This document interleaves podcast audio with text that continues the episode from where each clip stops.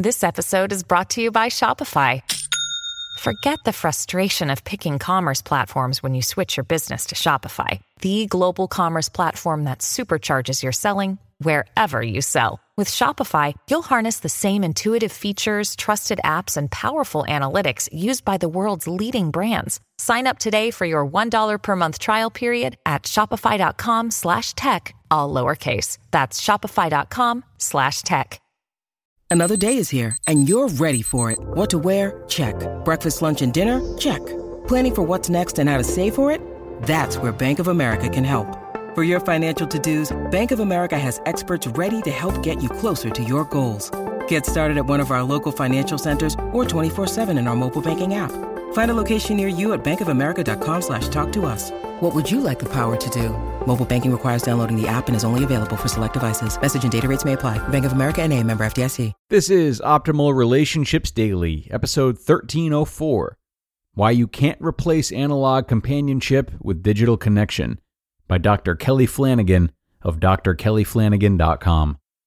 Hello, everybody, and welcome back to ORD with me, your host and narrator, Greg Audino. Also, a happy Easter if you're celebrating. I think I've said this before. I'm absolutely horrible, horrible at remembering to send you all holiday wishes on holidays, uh, which I'm once again sorry for. But that must mean good things are, are coming this Easter since I remembered. Um, I appreciate you taking some time out of your day to spend with ORD. And you picked a good one because today we'll be reading from a brand new author, Dr. Kelly Flanagan. More about him and his work later on. But for now, let's jump right into his article and optimize your life. Why You Can't Replace Analog Companionship with Digital Connection by Dr. Kelly Flanagan of drkellyflanagan.com. Several months ago, our daughter Caitlin and I were standing in the toy section of our local bookstore when she picked up a magic 8 ball from the shelf, shook it, and waited for her answer to float to the surface of the inky liquid. When the word yes appeared in the window, she wiped her brow in a grand gesture of great relief. I asked her what she'd asked the eight ball. Her answer took my breath away. Will I ever feel like I fit in in this world? I think the magic eight ball gave Caitlin the right answer. Now, more than ever, she probably will feel like she fits in this world because we live in an age of digital miracles. We can connect to billions of people with a few taps of a finger or swipes of a thumb. Just one generation ago, you could only be in one place at one time. In your whole life, you'd meet maybe a few thousand people. Now, the whole world congregates in the palm of your hand.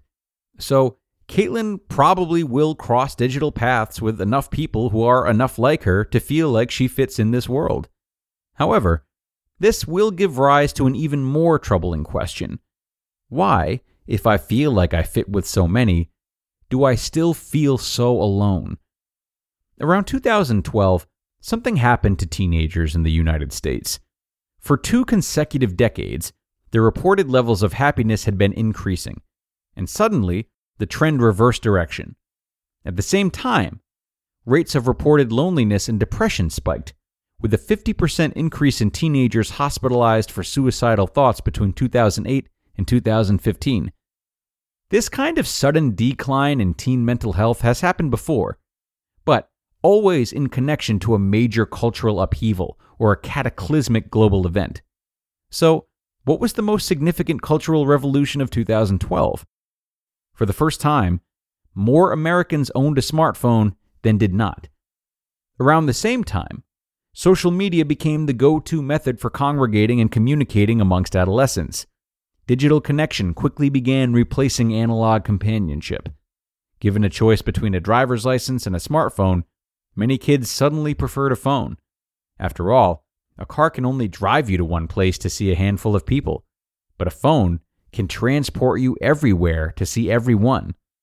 Caitlin's generation will be the most digitally connected generation in human history. Yet, they may end up utterly isolated in the analog world.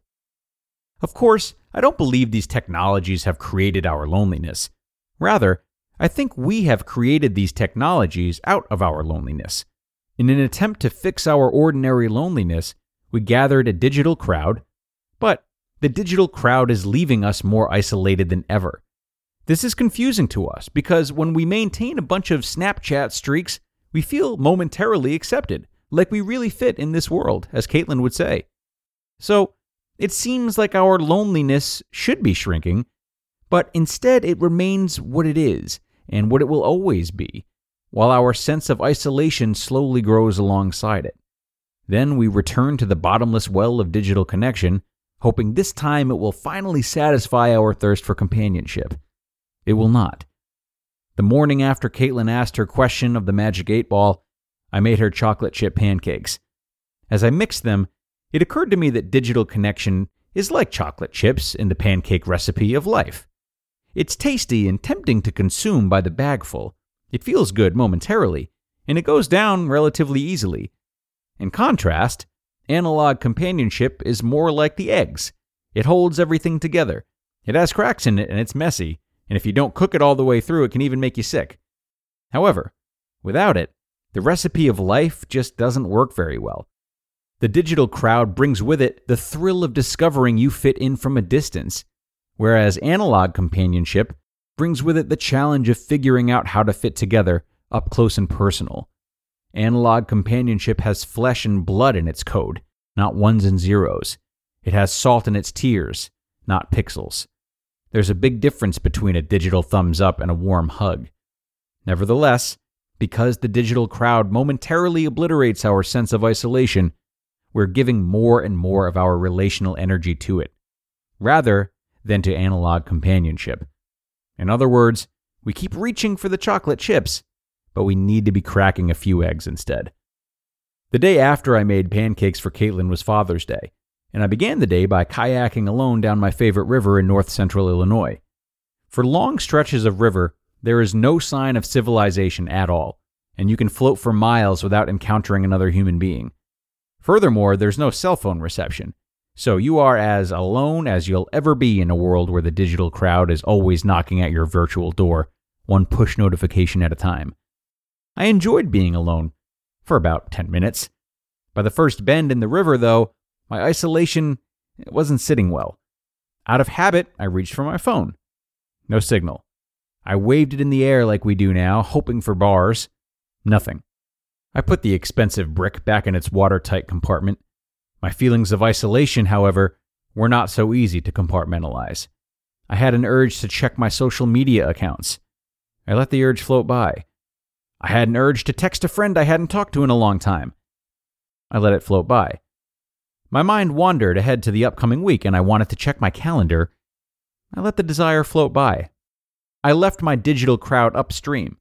I paddled. I looked around. I took it all in the wind in the treetops, the sun on fire. When my loneliness surfaced, instead of reaching for my phone, I reached over the boat. I grazed the surface of the analog river with my analog hand. I attended to all of these tangible realities wind and sun and water, these elements. It made me think of how, in my faith tradition, we receive two elements every Sunday bread and wine. They're meant to symbolize the flesh and blood of Jesus. It's a weekly reminder that uploading prayers to supernatural gods can only take us so far. That flesh and blood presence is the kind of analog companionship we all really need. Flesh and blood. On that Father's Day morning, my restless urge to reach out to the digital crowd never really left me, but in the midst of it, I became more aware of myself floating toward the flesh and blood, analog companionship in my own life. It would be waiting for me on the dock at the end of my journey. Kelly and our three kids, waving, chattering, fighting, smelling of sunscreen and sweat, of flesh and blood, of bathwater and river water, of baptism by life. I had not immersed myself in the rushing waters of the digital crowd, so I had time to value the flow of this analog companionship in my life. This sometimes joyous, sometimes painful, always challenging elemental philia. Analog companionship can be hard. It can't rescue you from all your isolation because it can't be there for every bend in the river. Nor can it eliminate your ordinary loneliness because it can't see all the way inside of you. However, if you are not cultivating analog companionship on a daily basis, the day to day exchange of care and chaos, connection and confession, then, like so many young people today, your sense of isolation will grow more quickly than your Instagram following ever could. On the other hand, if you commit to the practice of companionship, if you turn from everything to one face, as the novelist Elizabeth Bowen says, then when you arrive at the dock at the end of your journey, you might just discover yourself face to face with everything you could ask for. You might just discover this magic eight ball we call life has given you the answer you'd been hoping for all along. And we analog companions wipe our holy human brows in a grand gesture of great relief. You just listened to the post titled, Why You Can't Replace Analog Companionship with Digital Connection by Dr. Kelly Flanagan of drkellyflanagan.com. When you need mealtime inspiration, it's worth shopping Kroger, where you'll find over 30,000 mouthwatering choices that excite your inner foodie. And no matter what tasty choice you make, you'll enjoy our everyday low prices, plus extra ways to save, like digital coupons worth over $600 each week. You can also save up to $1 off per gallon at the pump with fuel points. More savings and more inspiring flavors make shopping Kroger worth it every time. Kroger, fresh for everyone. Fuel restrictions apply. Hey, it's Kaley Cuoco for Priceline. Ready to go to your happy place for a happy price? Well, why didn't you say so? Just download the Priceline app right now and save up to 60% on hotels. So, whether it's Cousin Kevin's Kazoo concert in Kansas City, go Kevin, or Becky's Bachelorette Bash in Bermuda, you never have to miss a trip ever again. So, download the Priceline app today. Your savings are waiting. Go to your happy place for a happy price. Go to your happy price, Priceline. And a big thank you to Dr. Kelly for this post. And what a great way to start his tenure as an Optimal Relationships Daily narrated author. A uh, prestigious accolade, no doubt. A bit more about him. So, he is the co founder of Artisan Clinical Associates in Naperville, Illinois. He writes weekly about living out redemptive stories on his popular blog, Untangled. Kelly's also written two books, one titled Lovable Embracing What Is Truest About You So You Can Truly Embrace Your Life, and another named True Companions. And also, on a funny personal note, Kelly is married to another clinical psychologist who is also named Kelly, and the couple has three children together.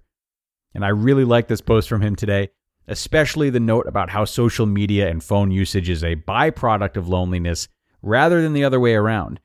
Now, that notion definitely encourages some deeper questioning, whereas it's a bit too dismissive, at least for me, to simply blame loneliness on phones. But aside from that, if you're looking for a practical takeaway from this article, well, it's no coincidence that Kelly was able to appreciate the world around him when his phone was out of service, right?